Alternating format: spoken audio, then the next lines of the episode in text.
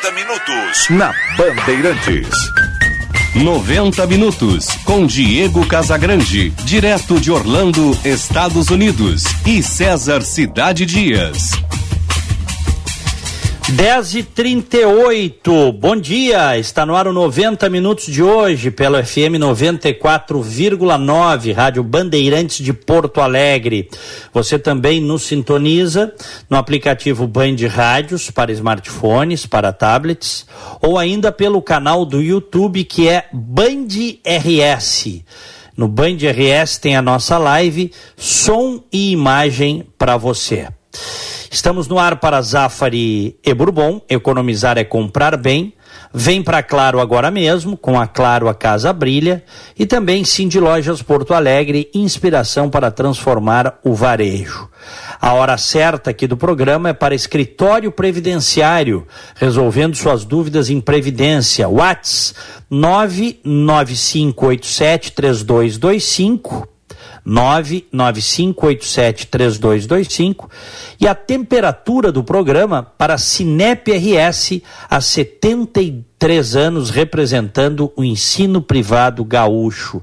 10 e 39 aqui em Orlando, 14 graus. César Cidade Dias, bom dia. Bom dia, Diego Casagrande, em Porto Alegre, 27 graus, 4 décimos a temperatura, calor mais uma vez por aqui. Expectativa de muito calor até o final de semana. Um lindo dia, lindo dia, céu azul por aqui, Diego Casagrande. César, rapidinho aqui, em seguida nós teremos um, um entrevistado que, que vai abrilhantar o nosso programa. É verdade. Uh, antes, deixa eu só dizer que o, o, o Felipe Camozato, que é vereador, já nos deu várias entrevistas, vereador do Novo em Porto Alegre. Uhum. Ele, ele tá lembrando aqui nas suas redes que ele botou assim, ó, você sabia que é proibido ter automóvel no Rio Grande do Sul? Calma, não é bem isso, mas é tipo isso.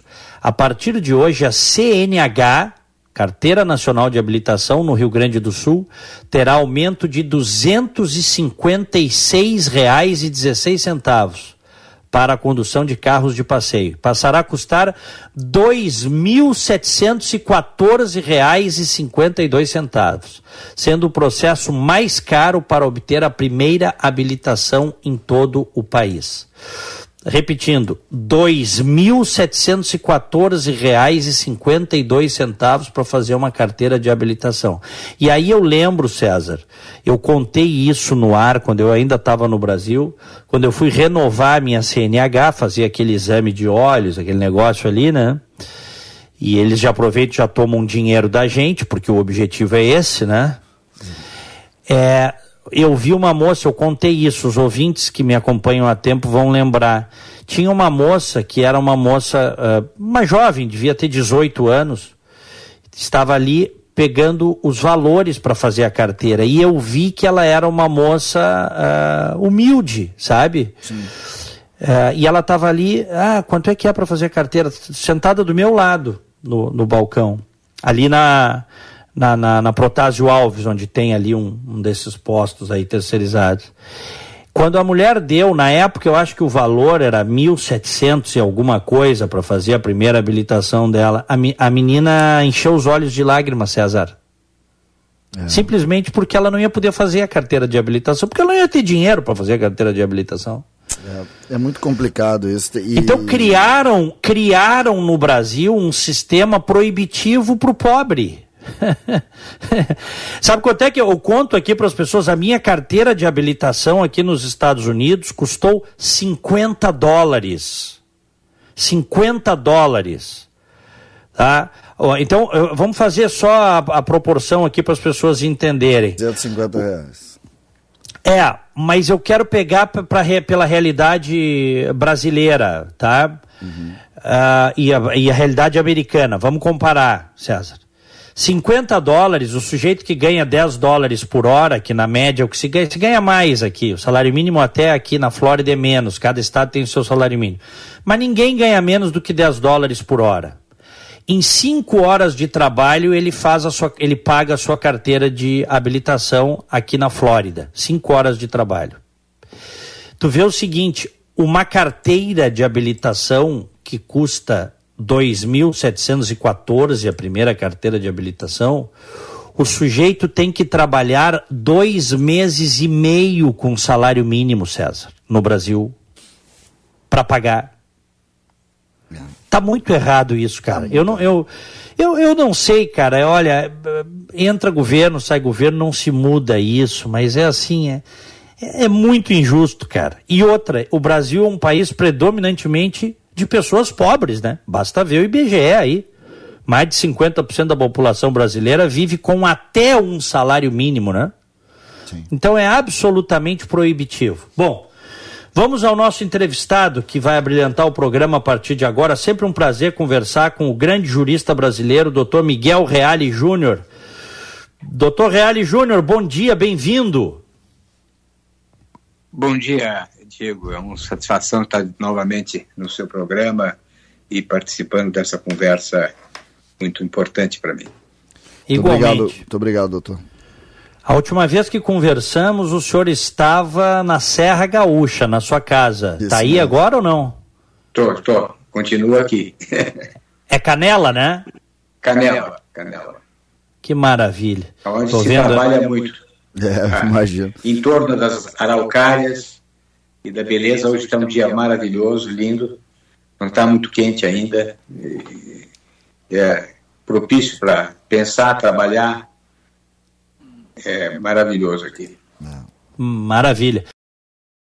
No Brasil, absolutamente proibitivas para os pobres como é que a gente resolve isso, na sua opinião, eh, hein, doutor Miguel Reale Júnior? Porque agora nós estamos vivendo no Brasil, agravado em, em, parte pela pandemia, mas também pela irresponsabilidade e incompetência de um governo que está instalado, um descalabro econômico.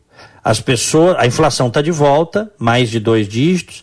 As pessoas, e a gente tem falado muito aqui no programa, as pessoas estão com dificuldade boa parte dos brasileiros de comprar pão, leite frios para levar para casa. Como é que a gente soluciona isso, doutor Reale, na sua opinião? Ah, não, é extremamente difícil você ter um governo absolutamente incompetente, que eh, eh não tem programa de governo, não tem projeto de nação, não existe nenhuma perspectiva estabelecida como é, visualização do que se deve ser feito vai ser feito. Nós estamos dentro de um processo conturbado eleitoral desde já. É, é muito difícil, Diego, solucionar é, com respostas simples essa questão. É, é, necessário que, portanto, o eleitor pense muito bem quando for votar, que tem que votar em alguém com capacidade de gestão e com responsabilidade. Porque a irresponsabilidade desse governo é, em todos os campos, é, levou a uma crise social inimaginável. Nós temos uma crise social imensa, não é só o desemprego, mas a queda de renda do brasileiro é manifesta. Como você bem disse, grande parcela da população brasileira vive com um salário mínimo, um salário mínimo que não atende sequer a possibilidade de cesta básica. Portanto, o Brasil empobreceu a população brasileira empobreceu. Né? E, e, é isso que deve ser visto como ponto nodal a ser discutido na eleição. O que fazer para restabelecer a possibilidade de crescimento, para que haja menos, menos desigualdade. Eu vou dizer que não, para que não haja, para que haja menos desigualdade, porque é uma tarefa hercúlea lutar contra a injustiça social que prevalece no país. Doutor, uhum. nós tivemos muitas, muitas ações do governo e, e muitas pessoas defendem é, vários crimes ocorreram no curso da pandemia. Por que, que não se caminhou para impeachment? Qual foi, qual foi a relação ou a diferença? O que, que faltou para o Brasil se unir contra os atos do governo? Olha, o que faltou foi é, é, espírito público. Né?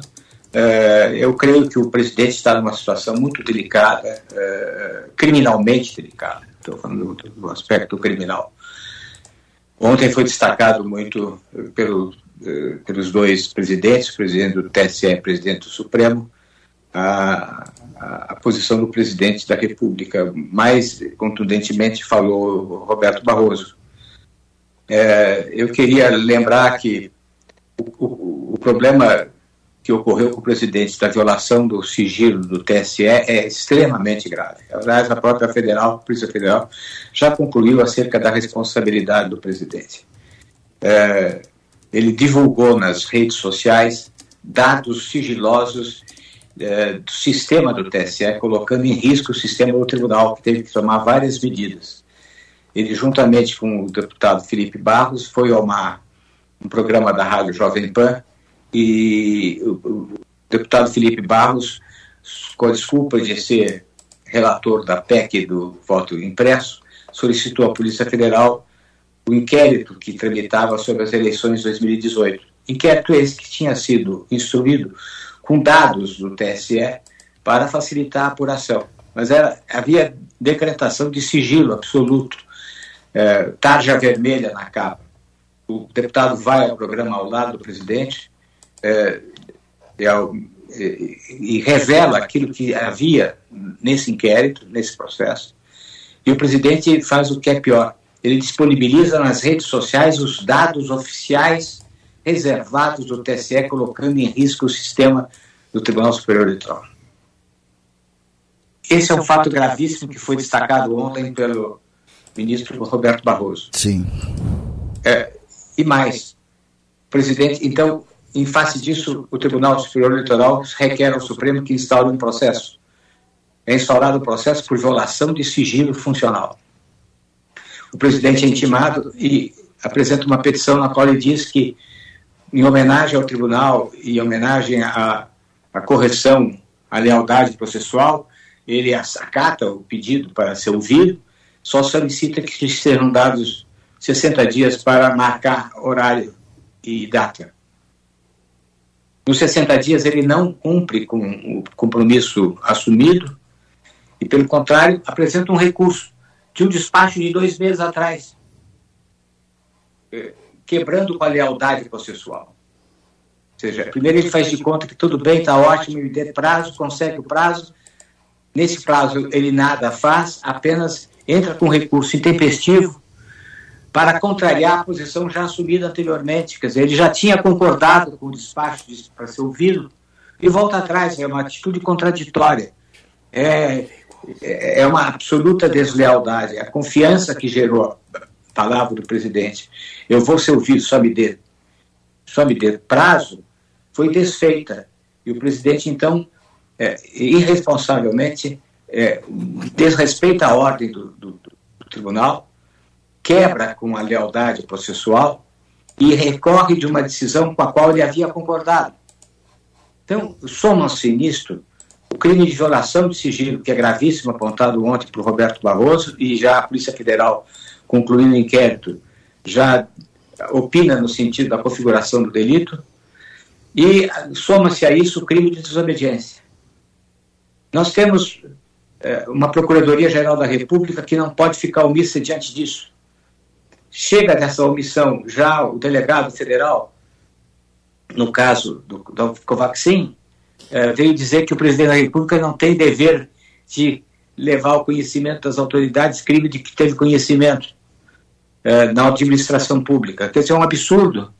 O presidente da República, de acordo com a Constituição brasileira, no artigo 83.2, eh, estabelece a atribuição do presidente da República, administração superior da direção superior da administração federal. Se quem é por, por determinação constitucional o responsável superior pela administração não tem o dever de, sabendo um fato de corrupção na sua administração, denunciar esse fato, ele diz que não existe ato de ofício. Então, o que está havendo é uma conivência das autoridades, é uma conivência do Congresso, através de Arthur Lira, que não despacha os pedidos de impeachment, que negocia, negocia, tem nas mãos a capacidade, tem nas mãos a capacidade de, de punir ou de processar ou não processar o presidente e, e, e contrata, contrata essa sua possibilidade.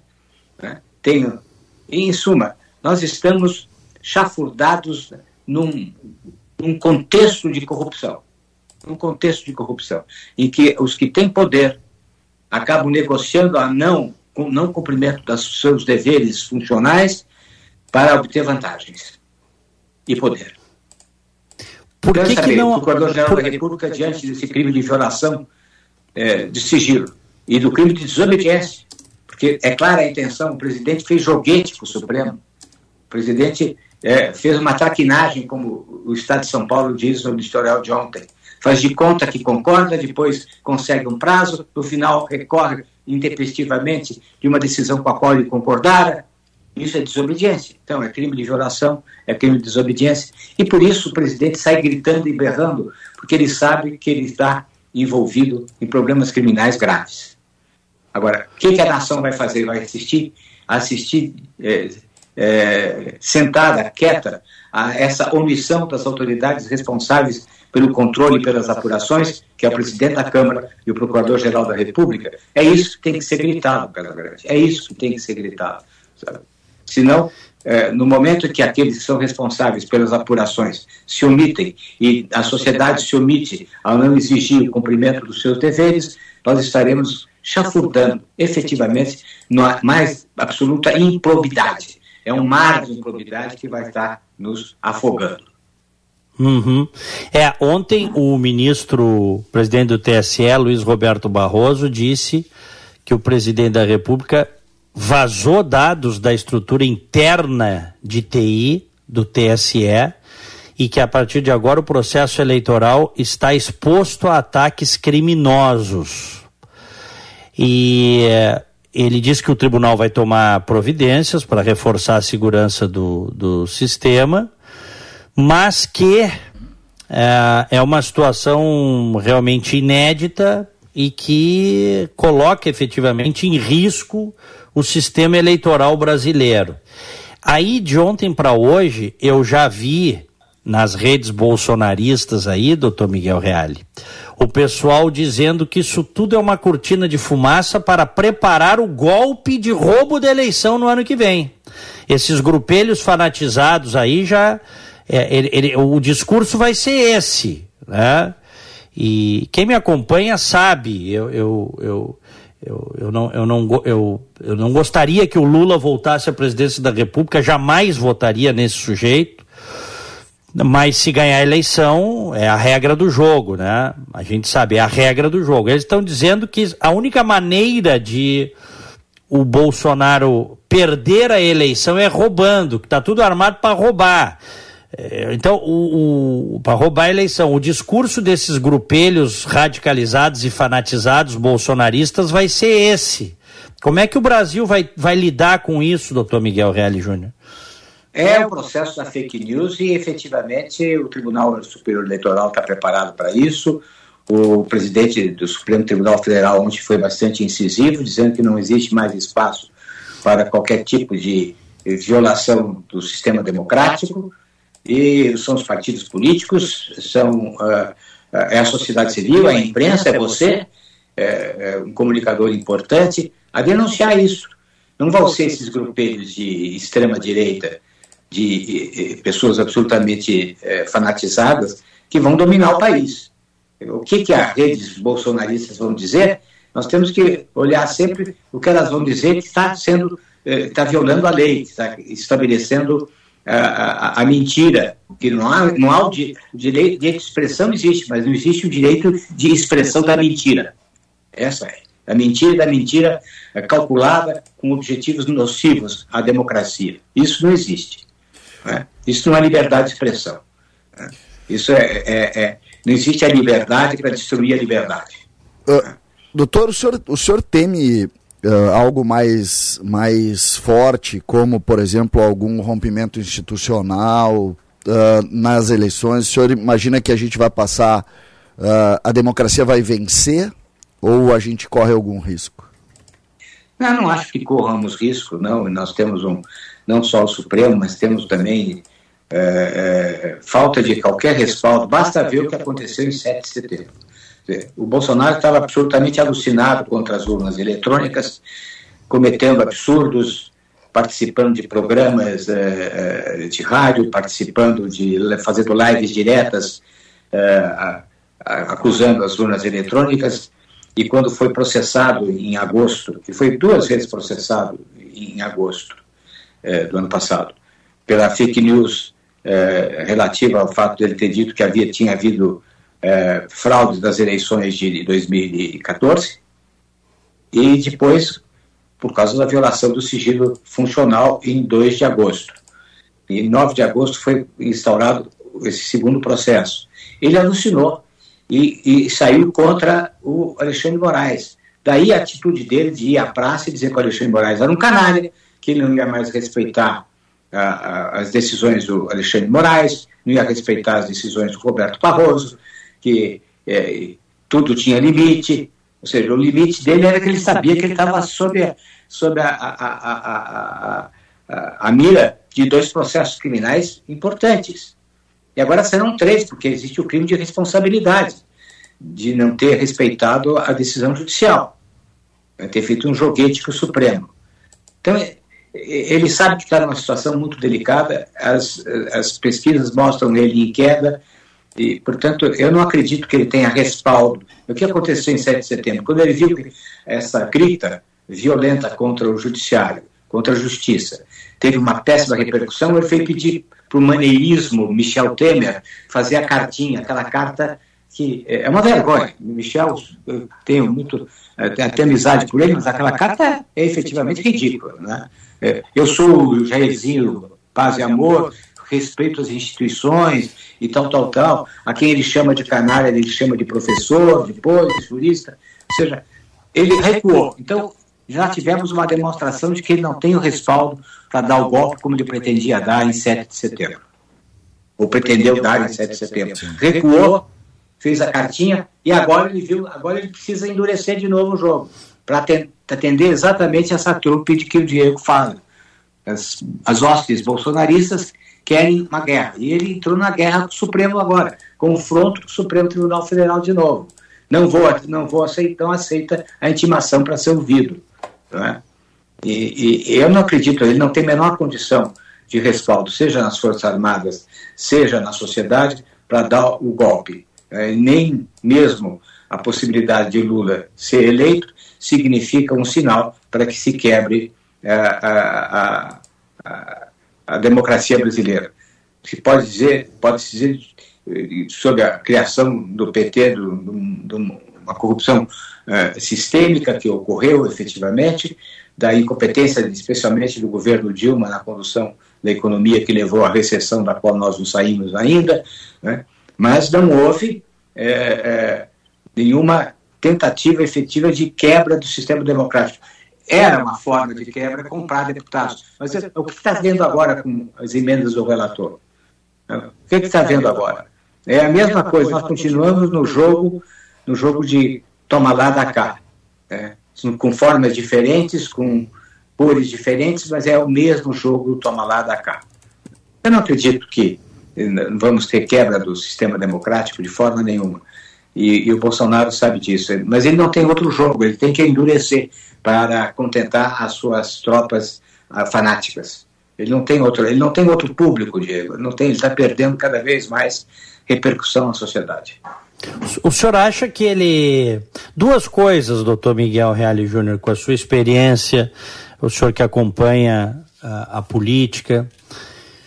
É, duas coisas eu tenho para lhe perguntar. Primeiro, o senhor acha que existe a chance de o presidente da República não concorrer à reeleição?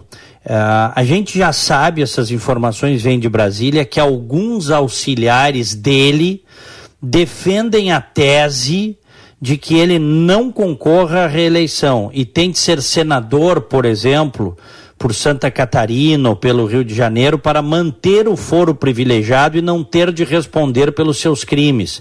Crimes contra a saúde pública, crimes durante a pandemia ou mesmo seu enriquecimento, que ele não pode agora ser investigado por atos anteriores ao exercício da presidência. Mas hoje a gente já sabe que tinha funcionário fantasma, comprou inúmeros imóveis, sabe-se lá como, em dinheiro vivo. Então, alguns defendem que ele, vendo que efetivamente vai perder a eleição, não concorra à presidência e concorra a senador ou a deputado para manter o foro privilegiado. Quero saber. O senhor acha que isso uh, pode de fato acontecer? E o segundo ponto, caso ele concorra, existe a chance dele não ir para o segundo turno, na sua opinião, e abrir espaço para uma terceira via contra o Lula? E aí a gente tem dois nomes que tem hoje em torno de 8, 9%, que são o Sérgio Moro e o Ciro Gomes. O que, que o senhor acha, uh, professor? Olha, eu acho, primeiro, é, é, eu acho que não, não, não, seria possível ele deixar de ser candidato para se candidatar a deputado. No momento que ele é candidato a deputado ou a senador, ele renuncia ao cargo de presidente da República. Uhum. E aí todos os fatos passam à primeira instância. Todos os fatos passam à primeira instância. É, ele, candidato, é um homem comum, não tem foro privilegiado algum. Então, durante seis meses, ele estará sujeito a um processo criminal é, em primeira instância é, e, portanto, não estaria protegido pela Procuradoria-Geral da República, eventualmente. Estaria, isso estaria na mão de um, de um é, procurador da República de primeira instância. Então, acho que não, não, não é a solução para ele fugir dos processos para ter foro privilegiado. E o foro privilegiado, ele terá foro privilegiado não mais como um presidente da República, mas como um deputado. É muito menos né, é, com os crimes graves que ocorreram, é, que não levariam efetivamente à propositura de queixas-crimes perante o Supremo Tribunal Federal. O, a Procuradoria-Geral da República não estaria é, tão interessada e jungida à, à, figura de um deputado, do senador, como está é, submissa à figura do presidente da República. Por outro lado, acho que nós estamos é, esquecendo que existem várias outras candidaturas também, não é? é ficamos com o Moro, com, com o Ciro Gomes, com 8%, eu, eu, eu creio que nós temos candidaturas que ainda estão colocadas aí. O, o, o governador Dória, por exemplo, ele está quieto. Sabe por que, que ele está quieto? É porque, é, segundo sei, é, é, entendimento é de que não chegou o momento de reflexão do eleitor ainda. O eleitor não está sintonizado nisso. É, o que, que vamos querer para o Brasil? Nós temos possibilidade de ter pessoas com capacidade de gestão como ele, como a Simone Tebet, como o Alessandro Vieira, né? Quer dizer, é, pessoas que têm experiência política, capacidade administrativa, que têm o que apresentar, o que foi feito, não é? É, o Dória tem a vacina que se cabe a ele, tem outros, tem um bom governo no estado de São Paulo, Simone Tebet foi uma excelente é, prefeito de Campo Grande, é, Alessandro Vieira teve um papel importante na, na, na, CPI, ou seja, existem, Rodrigo Pacheco também é uma figura que traz tranquilidade, estabilidade que é o país, que o país precisa. Então não fiquemos só com o, o Moro. O Moro, eu, eu, não acredito muito na candidatura a Moro. Não, não, não, não, não vejo possibilidade de, de progresso. É, é, um outsider que chega, é, é, que prejudicou muito, a meu ver, a luta contra a corrupção no Brasil, porque é, se não tivesse é, feito os erros que cometeu, nós não teríamos as anulações que ocorreram dos processos é, de corrupção. É, as, é, os processos têm provas e mais provas da corrupção de todo esse grupo, seja do PT, do PMDB, do PL, então, e, e agora vai ser, se pretende anular tudo, ou sair pela porta estreita da prescrição, não é? Não é absolvição, não é, não há absolvição, o que existe é reconhecimento de prescrição. Então, ele, grande parte ele é responsável por, pela por ter destruído a luta contra a corrupção. Primeiro ele foi o herói da luta contra a corrupção e depois ele foi o destruidor da luta contra a corrupção. Eu não acredito nele. O Ciro Gomes já está também só, só, desgaste só, da máquina. Só deixa eu abrir um parênteses na questão do Moro. É, a Lava Jato, é, é, pelo menos é a visão que eu tenho, o jurista aqui é o senhor, mas a visão que eu tenho, tendo acompanhado aí cinco anos direto a Lava Jato diariamente, pela primeira vez, um juiz teve coragem de mandar corruptos de alta plumagem, grandes empresários, bilionários, gente muito poderosa para a cadeia. E o senhor está atribuindo a ele, e eu quero lhe ouvir sobre isso, porque até me chamou a atenção essa sua posição agora. O senhor está atribuindo justamente ao juiz que teve a coragem de mandar os corruptos para a cadeia e que teve as suas decisões majoritariamente mantidas nas instâncias superiores, eu me refiro a TRF4, me refiro a STJ, a, a, a, decisão só caiu por uma pequena margem no Supremo, que é o tribunal mais político do Brasil, a gente sabe. O senhor está atribuindo a ele a falha no combate à corrupção? É, Diego, vamos separar as coisas.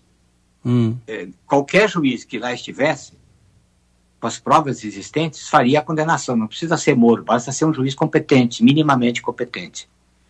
Agora, ter estabelecido conversas com, as com os procuradores, ter assumido com ganância processual, competência de processos que ele não era competente, e isso tem erro também no TR4, tem erro do STJ.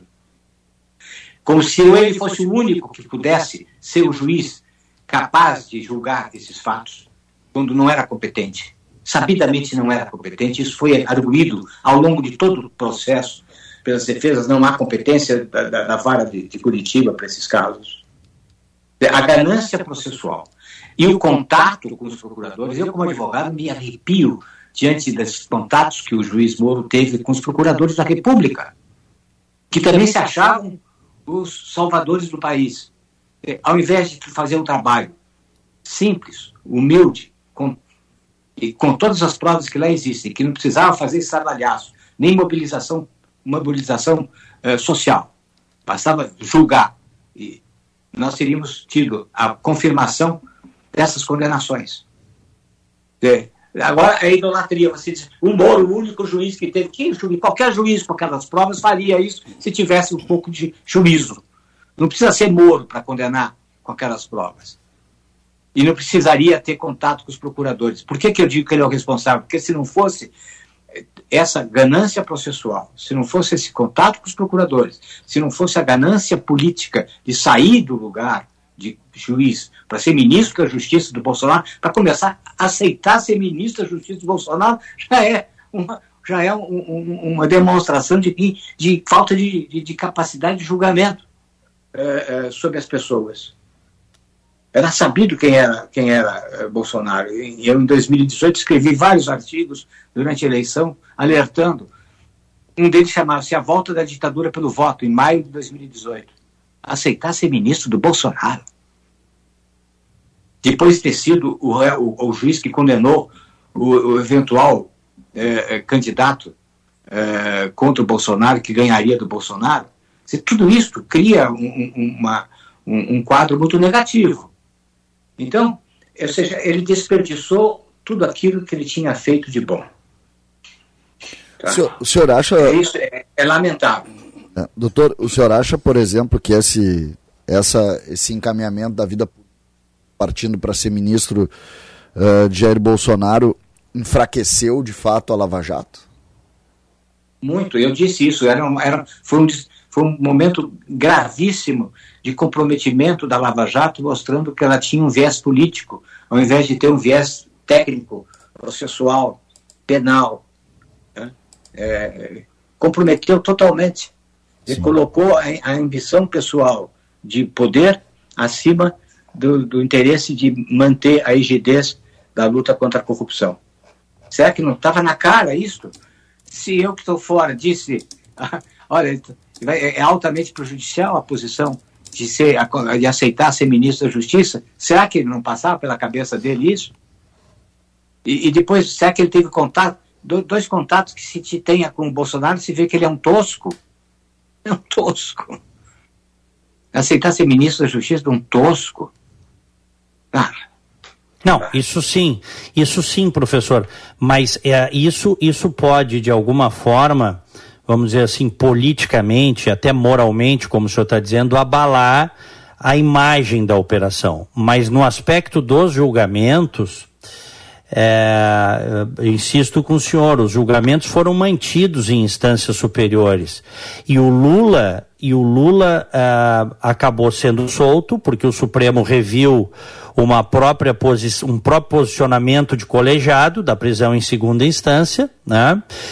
E porque, e aí, uh, inclusive tem pessoas que apoiam a Lava Jato que acham que podem ter havido erros, porque ninguém é perfeito, mas que na verdade jogaram a água suja do banho fora com a criança junto.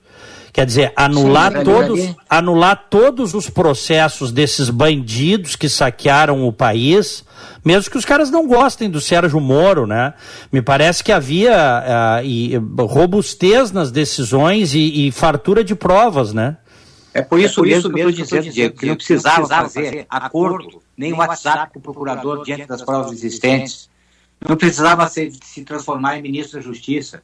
Não precisava fazer, é, não precisava assumir a, a, a, competência de processos para os quais ele não era competente.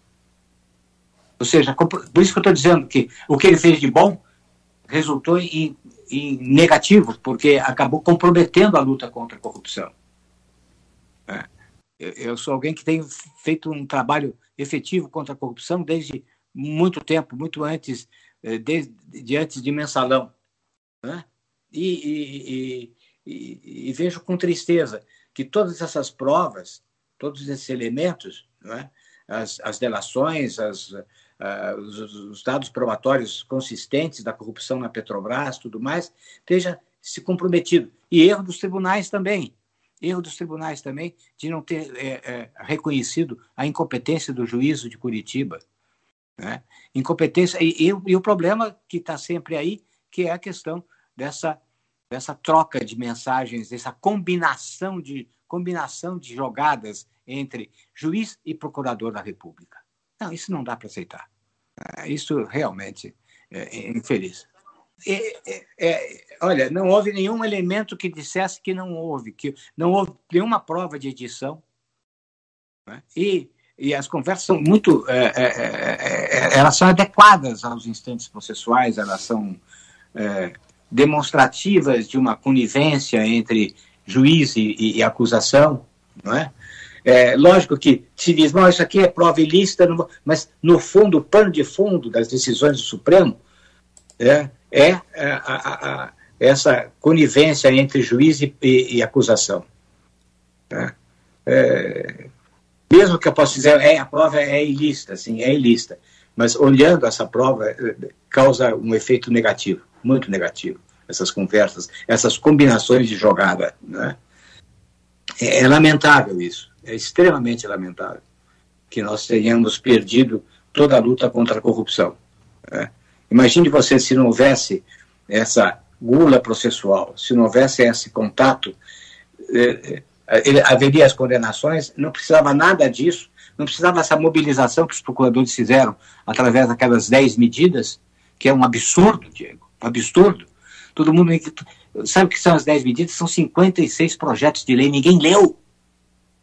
Um desses projetos de lei do Ministério, os projetos de lei não eram para luta contra a corrupção, era para facilitar o trabalho do Ministério Público.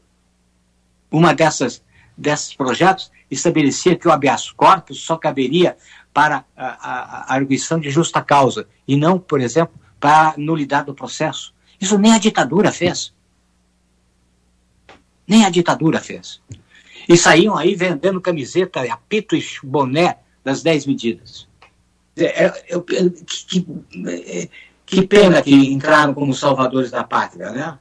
Eu tenho muito medo do Savanarola, sabe? Muito medo. Uhum. Professor, e, só aí, o, a conclusão é essa. Eu, eu acabei abrindo esse parênteses, foi bom, mas o senhor pode discorrer as suas opiniões sobre isso. O senhor ia falar uh, do Ciro Gomes, o senhor estava falando do Moro, fez a crítica. Eu acho que o Ciro Gomes tem, tem também é, o que apresentar. Eu acho que o, o, processo eleitoral não começou ainda. Sabe? Começamos a dar, em janeiro começamos a dar por, por, por, por, por vencido já o processo eleitoral. É, é erro. Eu quero lembrar que em 1994 eu era, eu fazia parte, eu era o coordenador do programa de governo do Fernando Henrique no dia 1 de maio de 94. Dia, aliás, domingo triste que o Ayrton Senna faleceu. Sai uma pesquisa, sai uma pesquisa da, da Folha de São Paulo que dava Lula com 41% dos votos, Fernando Henrique com 14%. Maio, 1 de maio de 1994. E viu o que aconteceu o Fernando Henrique ganha no, primeiro turno. Então é, é, muito cedo de estar dando, é, é, por vencido o processo eleitoral. Né? As pessoas estão não tão, os problemas são tantos, as dificuldades são tantas, as certezas são tantas que, que caem sobre o país, as pessoas não estão ainda ligadas. Fazer pesquisa de rua, isso, e tem muito recall, não, não entrou o processo eleitoral, a escolha racional, minimamente racional, ainda não começou. E em cima dessa, dessa premissa, o senhor acredita que alguém que não esteja aí na vitrine possa ser a, a solução para o Brasil? Eu acho que sim, nós temos aí candidatos, a própria Simone Tebet, o, o Dória tem muito a apresentar pelo governo que fez no estado de São Paulo e pela vacina. O, o, o presidente do Senado ele tem, tem a, a, a sabedoria é, mineira, a tranquilidade mineira para apresentar o país que está sequioso de paz, de estabilidade. É? Existem também o, o Lula está navegando aí nesses mares se fazendo de inocente, inocente coisa nenhuma, criou a, o PT criou a, a corrupção sistêmica mais tenebrosa que já ocorreu no Brasil através da Petrobras, Caixa Econômica, BNDES. Isso tudo vol, volta também a ser discutido. Não é? Ele está ele tá fora, da, da, do, do, do, ele tá fora da, das miras das acusações. Não é? Uhum. Porque parece que ele está fazendo de conta que ele é inocente porque os processos foram anulados. Ele saiu pela porta estreita da prescrição. Isso não quer dizer que as, as provas não estejam lá, elas estão lá, as provas demonstrativas da corrupção. Não é? o que foi feito não foi só o PT, não. O, o, que, o que o PMDB fez é, de corrupção, é, na, seja na, na, na Eletrobras, o PSDB também, seja, todos os partidos estavam envolvidos na corrupção. Né? É uma pena que isso tudo esteja sendo é, jogado fora. Professor Miguel Reale Júnior, uma última questão para o senhor. É, o, o, o, ontem nós dissemos aqui no programa, a pesquisa é retrato de momento, né? A gente sabe, o senhor mesmo está referenciando aí que a eleição propriamente dita, a campanha não começou, embora tenhamos já alguns candidatos em plena campanha, principalmente os que ponteiam as pesquisas. Uh, uh, o, o, senhor acha que essa, essa polarização vai ser rompida? Porque eu disse ontem aqui que o Bolsonaro perde para o Lula, na minha opinião, mesmo que a campanha ainda não tenha começado a gente pega o conjunto das pesquisas e vê o recall do Lula e um voto consolidado no Lula de uma parcela significativa da população. Eu não entro no mérito das razões. As pessoas estão passando muita dificuldade agora econômica e há um, há um sentimento de uma parte da população é, de que a vida era melhor com o Lula por causa do Lula e não por um contexto maior. Né? Então. É então o que acontece é que muita gente tem, ele tem um voto consolidado lá que é muito grande. É, inclusive com chance de ganhar no primeiro turno. Hoje, tá? A campanha, como o senhor bem ressaltou, não começou. É, o Bolsonaro, na minha opinião, perde para o Lula. Certo, se tem um derrotado nessa eleição, com 60% de rejeição aí no conjunto das pesquisas, chama-se Jair Bolsonaro. Então a chance de o Lula como o senhor bem disse, os crimes do Lula estão aí. Só não vê quem não quer os crimes dele. A questão jurídica é que prevaleceu, a prescrição e o entendimento é que prevaleceu, mas as provas estão aí. Se o Lula for para o segundo turno com o Bolsonaro, ele ganha a eleição. A chance de o Lula não ganhar é você ter alguém desses nomes que o senhor citou contra ele no segundo turno. É uma chance de ele não ganhar, tá? É, primeiro, o senhor concorda com essa minha tese aí de que o Bolsonaro já perdeu para o Lula? Primeiro ponto. Segundo ponto, acha que efetivamente é possível romper essa polarização e alguém ir para o segundo turno no lugar do presidente da República? Acho sim. Acho que o Bolsonaro vai cair vertiginosamente, é, a queda dele vai se acentuar, ele está absolutamente sob é, descontrole, né? Agora ele vai voltar, vai tentar radicalizar, ele não tem outro caminho senão radicalização. E acho que nessa radicalização ele perde muito eleitorado. É, eu acho que vai haver um, uma disputa, que se pode haver uma disputa de Lula com, com um outro nome que desponte dentre todos esses que estão aí. Não, não acho que a, a disputa será entre Bolsonaro e Lula. O senhor acha, isso é importante, então, o senhor, acha, o senhor acha então que o Bolsonaro fica fora do segundo turno? O senhor está dizendo aqui? Sim, eu acho. Eu acho. Uhum. Eu acho. Ele e aí qualquer e aí qualquer um destes nomes que a gente cogitou pode, aqui pode poderá uhum. sim galvanizar e surgir. Nós estamos muito longe do processo ainda. Não vamos começar, Entendi. senão vamos votar agora hoje. Não vamos votar hoje. Nós vamos é. votar em outubro. Então. Uhum. Né? E, e, o Bolsonaro só tem desgaste pela frente, só. Ele não tem nada a apresentar à nação. Nada. Nada. Uhum. César, última questão para o professor Miguel Reale Júnior. Eu era basicamente nessa linha, eu estou aqui fazendo a, a, reflexão sobre o processo eleitoral, não começou ainda. É, frase que eu acho muito importante, sobretudo essas lembranças. Mas junto a isso, nós temos hoje apoios a Lula, por exemplo, de Fernando Henrique, né, que parece estar indo para o lado. O que, que representa esse apoio aí, também a, movimentação de Alckmin em direção a Lula? É, na verdade, Fernando Henrique, é, é, é, ele disse, não disse, ele não deu apoio ao, ao, Lula. Ele disse que entre Lula e Bolsonaro ele votaria no Lula. Sim. Não é? é? eu acho que grande parte da população hoje, até mesmo com todos os defeitos do governo do PT, votaria no Lula contra um Bolsonaro.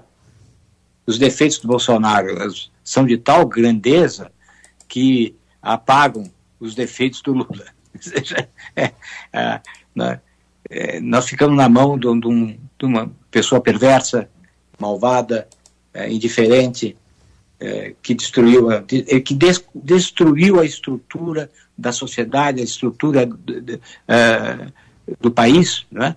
tirando a sociedade civil da participação de todos os órgãos do qual ela participava, de todos os conselhos, desconstituindo todas a, a, as conquistas que ocorreram no país no campo social, ou seja, é um desastre, um desastre, né?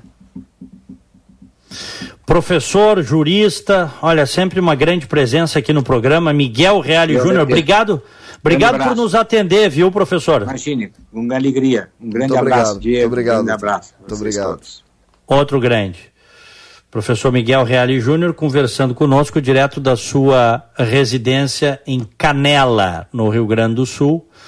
Ele que foi, vamos lembrar, teve um papel fundamental no impeachment de Dilma Rousseff, né?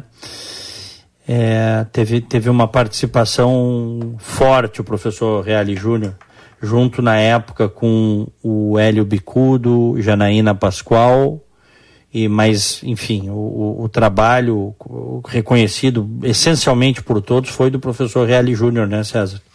Sim. É. sabe que a gente eu, eu tô aqui a gente está aberto sempre à interatividade 98061 0949 e acho curioso a relação das, das pessoas no curso da opinião né? Uh, começa, começa a manifestação, nós temos uma entrevista aí de pouco mais de 30 minutos. E aí começa a manifestação, as pessoas vão criticando uma resposta, né? Aí vem, vem a crítica uma resposta, ah, isso aí não pode ser dito e tal, e tal, e tal. Daqui a pouco vem outra resposta. Ah, agora sim, agora falou certo. É incrível, né? Como, como a opinião ela é ela é pré-concebida, né, Diego? Como as pessoas já têm uma, um conceito e, e, o, o segredo do que a gente está tentando propor aqui é exatamente permitir que as opiniões se confrontem e que a gente possa evoluir é, em matéria de conhecimento. Essa é a intenção de tudo isso. Então é curioso porque a gente vai vendo um eletrocardiograma. Ah, falou, ah, apoiou o fulano, não está contra. Ah, mas agora ele diz que o fulano é, tem problema com corrupção, então ele está certo. E aí a gente vai caminhando nesse eletrocardiograma que é o entendimento das pessoas, sobretudo as pessoas que já têm preconcebidos algumas opiniões. Eu acho tão interessante, imagina se a gente conseguisse se erguer e dizer o seguinte, deixa ele dizer o que ele pensa, e a gente vai pensar aqui também. E por aí uhum. a gente uhum. vai. É, é que virou torcida de futebol. Nós vamos ter agora, em seguida, um outro grande entrevistado, hein? Grande entrevistado, em seguida, depois do break. Eu não vou anunciar, mas é um grande entrevistado da área da justiça também. Uh, nós vamos ouvir em seguida. Já voltamos, 90 minutos. 90 minutos na Bandeirantes. Serviço Bandeirantes. Repórter Aéreo. Uma cidade cheia de vida se faz com mais investimentos. Paga o IPTU com desconto até 23 de fevereiro. Acesse imbé.rs.gov.br barra IPTU. Prefeitura de Imbé, um lugar cheio de vida. Trânsito flui bem em Porto Alegre nessa manhã de quarta-feira em função do feriado municipal de navegantes e atenção ainda na Rota do Sol que liga a Serra Gaúcha ao litoral. Um caminhão pegou fogo no começo da manhã e mais cedo também teve uma saída de pista de um caminhão deixando o trânsito em meia pista em Itati, entre os quilômetros 10 e 11 da RS 486 em direção às praias. Uma cidade cheia de vida se faz com mais investimentos. Paga o IPTU com desconto até 23 de fevereiro. Acesse imbé.rs.gov.br barra IPTU. Prefeitura de Imbé, um lugar cheio de vida. Rádio Bandeirantes. Aqui você se informa.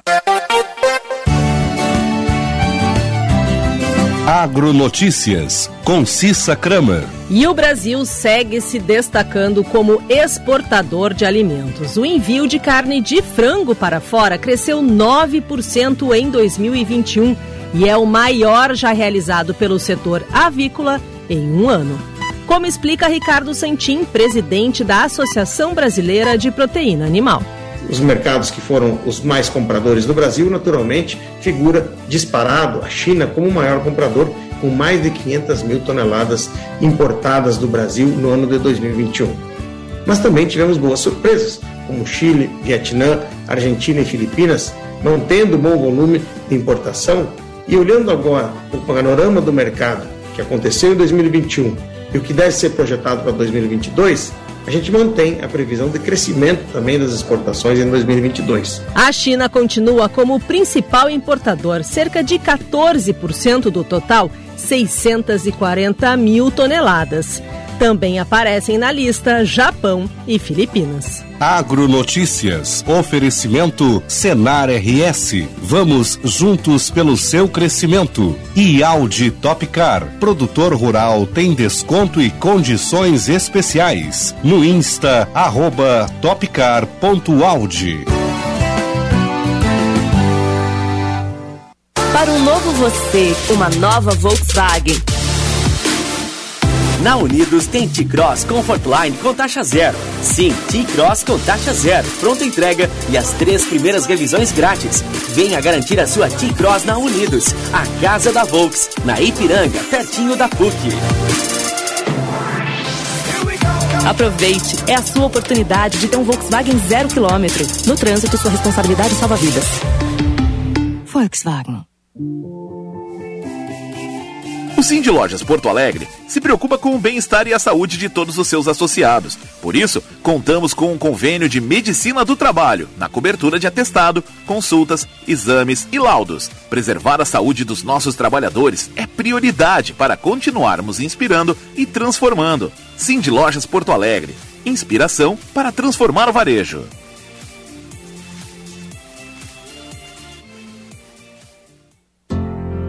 Chegou o verão com muitas promoções na Master Hotéis. Os hotéis da rede estão com até 20% de desconto nas hospedagens em janeiro e fevereiro.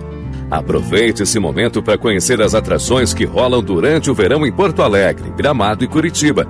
A promoção é por tempo limitado. Acesse o site www.masterhotels.com.br, escolha o hotel da sua preferência e faça sua reserva. Ficou com dúvidas? Converse com a nossa equipe pelo WhatsApp 51 9 98 78 88 98. Master Hotéis. Cada hotel uma experiência master. Neste verão, aproveite o sol com toda a proteção de Nivea Sun, a linha de protetores faciais Nivea, nas versões com cor, pele, oleosa e normal a seca. Nivea Sun é ideal para o uso diário, protegendo e hidratando a sua pele e sabe o que é melhor de tudo? Você encontra toda a linha Nivea com ofertas exclusivas na Panvel. Aproveite agora mesmo nas lojas ou no app. Verão Panvel. Bem você, você bem.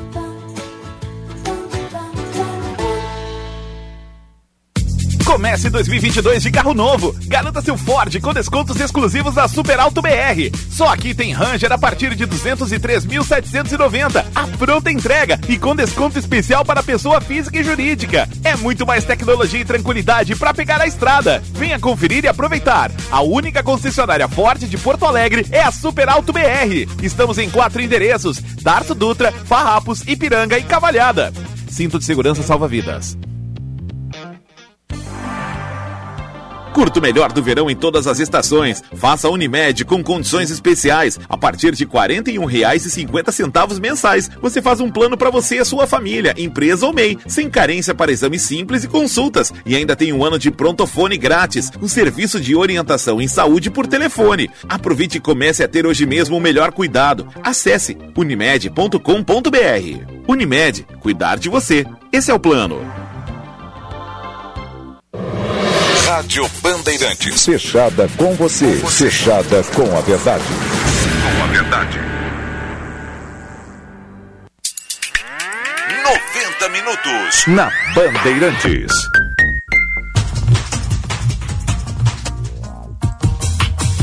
Onze e trinta e quatro, estamos de volta. Zafari e Bourbon, economizar é comprar bem.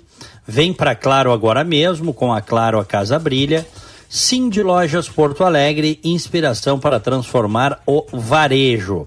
A hora certa é para Escritório Previdenciário, resolvendo suas dúvidas em Previdência. Whats 99587-3225. É isso aí. E a não, temperatura... É, não, é, Diego, não, hum. não deixem de ligar para resolver lá para a doutora Dulce Fávero e resolver os problemas previdenciários, né, Diego? 99587-3225. Exatamente. Exatamente, são especialistas em direito previdenciário. E a temperatura é para a Cinep RS há 73 anos representando o ensino privado gaúcho. Aqui em Orlando tem sol 15 graus. Em Porto Alegre tem um sol para cada pessoa neste momento, 28 graus, um décimo a temperatura, um lindo céu azul. Diego, Porto Alegre sendo Porto Alegre, que dia lindo por aqui. Não tem uma nuvem no céu, Diego. Só para te que deixar maravilha. com saudade aqui. Diego, pô, não sabia que era o nosso convidado. Nós estamos forte no feriado, hein, Diego? É verdade. Olha, nós estamos fortes no feriado, o pessoal vai gostar dessa entrevista aí. Até porque uhum. nós estamos falando de uma das principais cabeças do país. Sem dúvida. Grande satisfação ouvir o a partir de agora o ex-presidente do TRF da quarta região, Dr. Carlos Eduardo Thompson Flores. Dr. Thompson Flores, bom dia, bem-vindo. Eu que agradeço mais uma vez a oportunidade de participar do seu programa. Quero cumprimentá-lo e agradecer aí as generosas palavras do nosso grande César Cidade Dias. Ah, muito obrigado. quem eu não perco nenhum comentário no, no, no futebol. Eu sou tenista, mas eu não, não perco os comentários dele. Eu vou divergir do senhor, doutor Thompson Flores. Eu acho que ele elogiou pouco. Não, não, não é, é verdade. Mas nos dias, nos dias de hoje, olha, chega a ser um bálsamo. Se a gente puder escutar o doutor Thompson Flores, olha, vou te dizer, Diego. É bom. Isso, cultura, conhecimento, inteligência. Que, olha, eu ah. ainda, eu ainda, eu ainda vou ouvir o ministro do Supremo, Dr. Thompson Flores. Ainda vou ouvir essa, essa expressão. O Brasil vai ser salvo a partir daí. Generosidade dos amigos. Era quem tinha que estar tá lá, né, César? É, o mínimo, né? Mas é, é, que, é que aí é que tá, né? Eu sempre digo isso aí, a gente sabe que tem gente decente lá nas instâncias superiores, a gente sabe disso. Mas uh, são escolhas um, eminentemente políticas. O doutor Thompson Flores é juiz, né? juiz com J maiúsculo, né, César? É. Juiz independente. É verdade. É, mas quem sabe, né? Quem sabe um dia a gente possa ver para engrandecer a, o nosso judiciário brasileiro, Dr. Thompson Flores lá. Doutor, doutor Carlos Eduardo Thompson Flores Lens, quantos livros o senhor tem? Vamos lembrar um pouquinho da sua biblioteca. Olha, deve ter mais de 30 mil títulos, viu? É, e o senhor mantém uma rotina de leitura que é uma coisa formidável. Quantas horas por dia, doutor Thompson Flores? Eu, eu leio diariamente. Eu tenho por hábito, às vezes, até de ler mais de um livro ao mesmo tempo. Né? Uhum. E, e, não só de direito, como também eu tenho uma, eu tenho uma, uma biblioteca. E aí eu vou me permitir, acho que de diplomacia, a melhor biblioteca particular do Brasil. Eu tenho muitas obras de diplomatas, a minha família tem muitos diplomatas, mas afora isso, eu fui adquirindo no exterior, em, no, no, tempo que eu viajava, porque depois que eu entrei no tribunal há 21 anos atrás, eu nunca mais viajei no exterior. Mas eu comprei muita coisa na França, na Alemanha, na Itália, assim, coleções norte-americanas de diplomacia. E eu sempre gostei muito. Inclusive, quando eu fui para o direito, no primeiro momento, a minha ideia era seguir a carreira diplomática. Depois, uhum. os caminhos foram outros. Né? Mas a, a, leitura, meu amigo, isso aí, é, quem não gosta de ler, e principalmente quem vai se dedicar à vida pública, vai ser um. Isso serve para a política, para a magistratura, para o Ministério Público, para a Polícia Federal. Hoje se exige cada vez mais dos nossos, dos nossos agentes políticos, vamos dizer assim, onde estão compreendidos todos esses. Né? E, então, é, a leitura é essencial, essencial, para abrir os horizontes, conhecer a nossa história, a história das nossas instituições. Nós só podemos preservar o presente e pensarmos no futuro conhecendo o passado. Né? Sem isso é impossível. Sem dúvida, sem dúvida. Doutor, doutor Carlos Eduardo Thompson Inclusive, Flores. me perdoe, na aplicação hum. e interpretação das, das leis. Uhum. É, não, sem dúvida, sem dúvida. É, nós tivemos agora há poucos instantes uma, uma entrevista com o professor Miguel Reale Júnior, Oh, é, nosso mestre, nosso mestre. É sabidamente, sabidamente um dos grandes juristas brasileiros. Sem dúvida nenhuma. Mas ele fez críticas à Lava Jato e fez Sim. críticas ao Sérgio Moro. E, e, disse que muito do que nós estamos vivendo aqui foram erros processuais do juiz, dos procuradores e também das instâncias superiores. E uhum. isso não, mesmo ele fazendo essas críticas, ele continua sendo um crítico do Lula e disse que o, o, o, os crimes do Lula, as provas estão aí. Né? Uhum. Como, é que o senhor, como é que o senhor, primeiro, uh, vê essa questão aí de o Lula estar tá livre, leve e solto, com as condenações anuladas para concorrer depois de tudo, né? Depois de tudo que aconteceu? esse homem. E aí, quando a gente fala em moralidade, honestidade, não importa se é de esquerda, direito, centro, se, se não, que, não importa. Quer dizer, o, o Lula teve uh, dois mandatos em que a gente teve mensalão, petrolão, o depoimento, a delação premiada do Palocci, eu acho que ele dá os números, os milhões que o Lula uh, recebeu como propina, tá lá o Palocci, que foi braço direito do Lula há muito tempo. Quer dizer, é uma, é uma, é, sabe, é um oceano de coisas que se sabe. E daqui a pouco o homem está aí, daqui a oito meses vai para eleição e com chances reais de voltar à presidência da República. Como é que o senhor vê essa situação toda, doutor Carlos Eduardo? Olha, primeiro eu quero dizer que eu manifesto a minha maior, uh, meu maior respeito pela pessoa e pelo jurista professor Miguel Real. Então, naturalmente, cada um tem direito a ter a sua opinião, isso faz parte do regime democrático. Ele é um homem extremamente preparado, então eu não vou aqui rebater a opinião dele. Tá? Eu vou apenas fazer algumas, tecer algumas considerações que sempre pensei, inclusive no, uh, a, nos votos que proferi. Tá? Uh, a Operação Lava Jato não foi, se você perguntar, foi uma, uma operação perfeita? Não, não foi. Mas ela foi, digamos assim, ela trouxe um bálsamo ao Brasil, e neste ponto é inegável o papel do então juiz federal Sérgio Moro, dos procuradores, e não só dos procuradores, do, da, do, da Polícia Federal, da Receita Federal. Foi a primeira vez que houve uma operação conjugada, digamos assim, de esforços conjugados. Né? E me parece que os resultados estão aí, né? Uh, não, não, veja bem, eu não, não sei de nenhuma operação do mundo que repatriou mais de 6 bilhões de reais, né? uh, milhares de, de, de, recursos que foram re, retornar ao, ao, patrimônio público. Uh, muitas das delações se criticou que foram feitas com ameaça de prisão, absolutamente. A maior parte das delações foram realizadas por pessoas que estavam soltas. Né? E no caso da suspeição ao, aplicada ao juiz Moro, uh, e aqui eu quero fazer um comentário respeitoso ao Supremo Tribunal Federal, decisão do Supremo a gente pode não gostar, mas aplica, certo? Uh, mas nada impede que se faça considerações. O Supremo aplicou a meu juiz um rigorismo ao juiz Moro que não, muitas vezes não aplicou aos seus próprios ministros. Né? Veja bem, uh, nós na história recente uh, considerou-se muito o fato do juiz Moro ter ido para o ministério do atual presidente da República, ter exercido função política e agora etc. Bom, nós tivemos na nossa história recente, no Supremo, uh, membros da corte que exerceram cargos políticos e foram para a corte. Inclusive participaram de julgamento daqueles que o nomearam. Né? E não se deram por suspeitos ou impedidos. Vou lhe citar um fato que eu tenho repetido com frequência.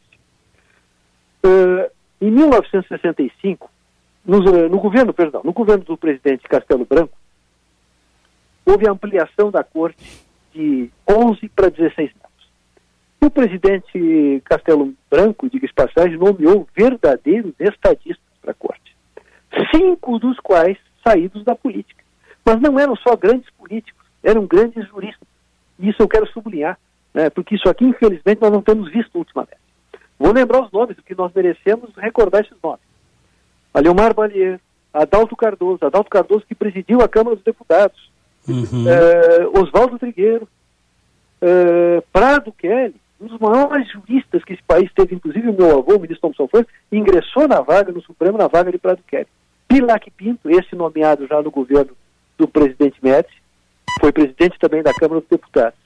Quando chegou a vez deles irem para o Tribunal Superior Eleitoral, quando os ministros vão para o eleitoral por rotatividade, pela antiguidade, esses cinco ministros que eu lhe referi, que vieram da política, e repito, eram verdadeiros estadistas, né? eram não só grandes políticos, como juristas notáveis.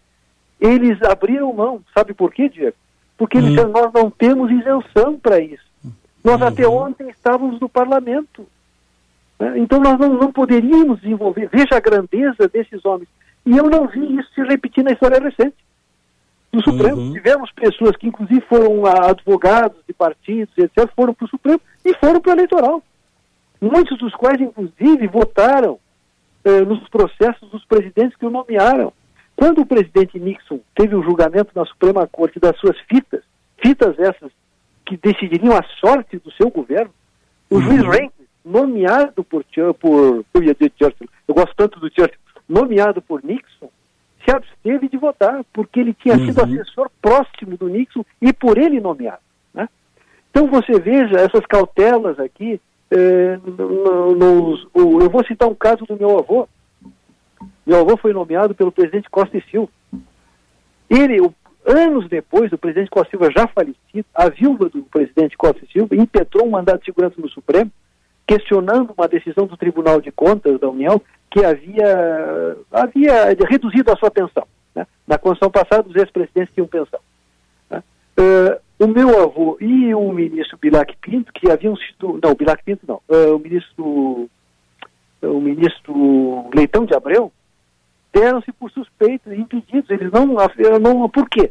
Porque o marido dela havia nomeado meu avô e, no caso do, do ministro Leitão de Abreu, foi nomeado pelo presidente Geisel, mas havia exercido um cargo no, no, importante no governo Costa Silva. Então veja o cuidado que se tinha. Né? Então isso, por isso que eu digo, aplicou-se em relação ao juiz Moro, nesse particular, um rigorismo que me parece que não se, não se verificou mais na história da corte recentemente. Né? Quanto aos fatos e às provas, eles estão aí à vista de todos. Basta consultar os processos, os, não só em relação ao ex-presidente Lula, que o Supremo andou anulando outros processos. Né? Uhum. Então, os fatos estão lá, né? estão todos aí. Eu, agora, o que, que acontece? No Brasil, a prescrição é muito generosa. Nos Estados Unidos não tem prescrição. Você mora é. aí. O que, que uhum. aconteceu? Uh, quando o réu tem mais de 70 anos, o prazo cai pela metade. Repito aqui a lição do caso Watergate, que deve nos inspirar. Infelizmente, nós não temos tradição nós brasileiros, de punir, e isso a Lava Jato trouxe, uhum. o andar de cima da sociedade. Vamos é ter uma linguagem, uma linguagem bem acessível a toda a população. Nós não temos essa tradição. No caso Watergate, o ministro da Justiça do presidente Nixon, o chefe da Casa Civil, Bob Haldeman, cumpriram penas de dois anos. O secretário dos Assuntos eh, Domésticos, Ehrlichman, também quase três anos de prisão.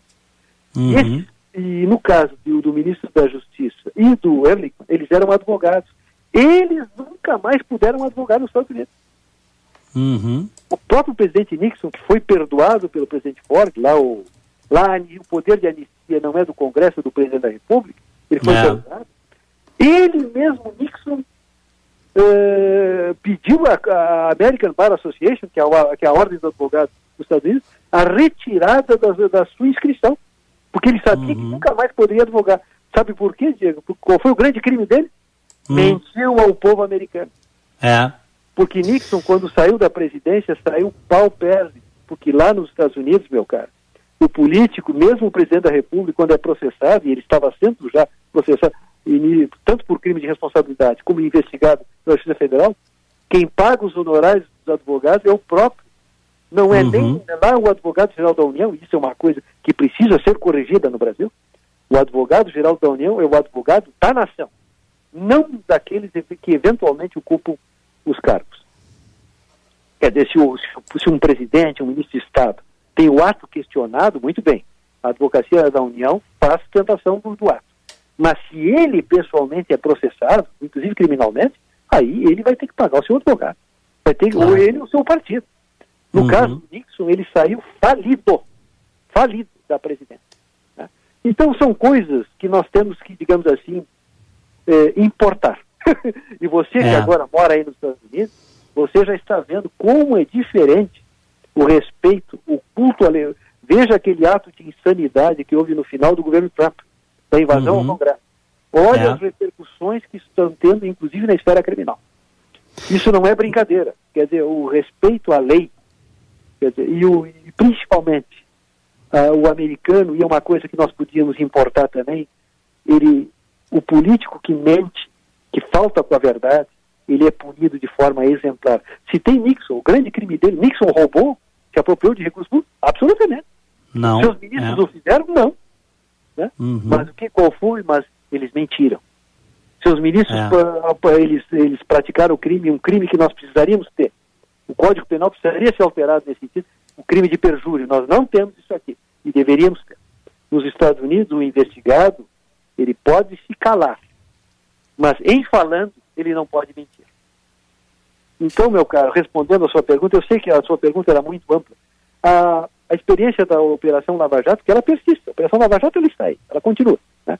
É que muitos dos seus personagens tiveram seus processos deslocados da 13ª Vara, do, do Tribunal Regional Federal da Quarta Região, e remetido a outros, a outros, digamos, outros tribunais, outras sessões judiciais. Mas ela persiste. Né? E eu não vou fazer nenhuma crítica, mas é uma constatação. O único tribunal que proferiu decisões condenatórias na Lava Jato, que eu tenha conhecimento, é o Tribunal Federal da Quarta Região. Uhum. Nós temos isso sistematicamente, né? e aí eu, eu não vou entrar em considerações, né? até porque a decisão do Supremo, ao, ao reconhecer o impedimento, a suspeição do juiz Moro nulificou todos aqueles atos, realmente sobrou pouca coisa daí. Né? Então, é, mas o fato é o seguinte, se você, eu ouço volta e meia, não, a Operação Lava Jato quebrou uma empresa. Não. Quem quebrou as empresas foram aqueles maus empresários. Exato. Em Os bandidos, né? Os bandidos. E que em vez de seguirem a lei, tantos são bandidos que fizeram as delações, eles mesmos fizeram a É. delação, então, por, por exemplo, houve várias dessas empresas que inclusive tinham o departamento da propina, coisa nunca vista. Uhum. Quer dizer, então veja, e muitas delas, inclusive, estão sendo processadas também nos Estados Unidos É. e em outros países por os crimes que praticaram. Então, veja bem, eh, a Operação Lava Jato eu, não foi 100% perfeito, não foi. Quer dizer, o próprio tribunal aqui absolveu alguns eh, dos envolvidos, condenou outros que o, que o juiz, o então juiz Sérgio Moro havia absolvido, mas, veja bem, todas as decisões do nosso tribunal, inclusive a questão da competência da 13ª Vara e a suspeição do juiz Moro, que foi arguída desde o início da operação, sete anos atrás, e foi rejeitada, teve o amparo de decisões do STJ e do Supremo, e por unanimidade.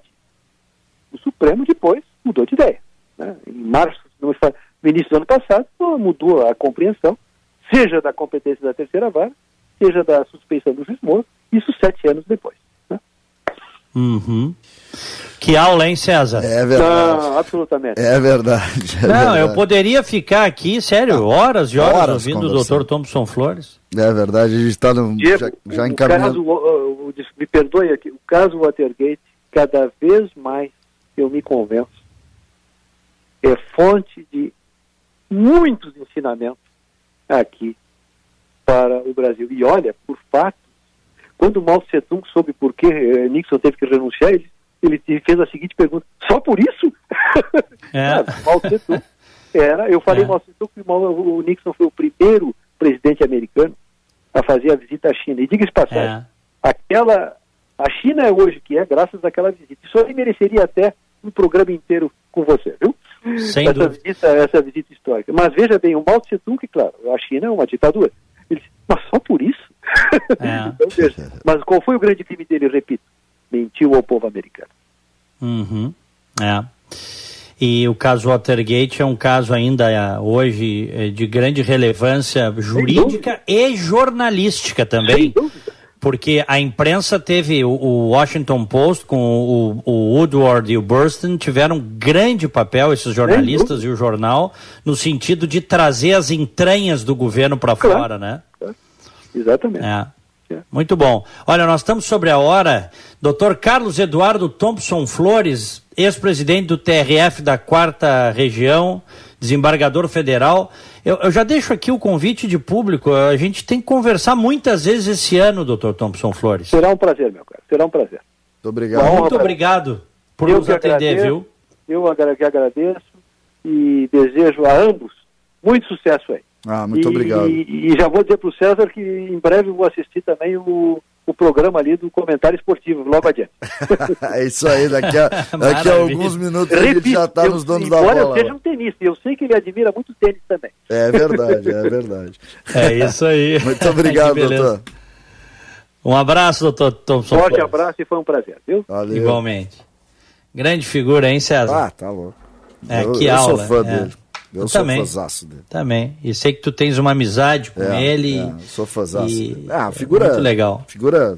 Olha, uma das, das, das melhores figuras que, que eu pude conhecer na vida. Tenho, tenho orgulho de, de ter conseguido me relacionar e conhecer o Dr. Thompson Flores. Uma figura sem. sem Olha. Não dá para falar nada. Assim. Eu vou dizer a frase definitiva aqui pra gente encerrar, tá? Hum. O Brasil seria diferente se tivéssemos mais Thompson Flores. É isso aí mesmo. César. Exatamente. É isso. É isso. Juiz com J maiúsculo, tá? É verdade. Muito bem. Um grande abraço, César. Um grande abraço. Amanhã tem mais 90 minutos. Abraço a todos. Fiquem com Deus. Tchau.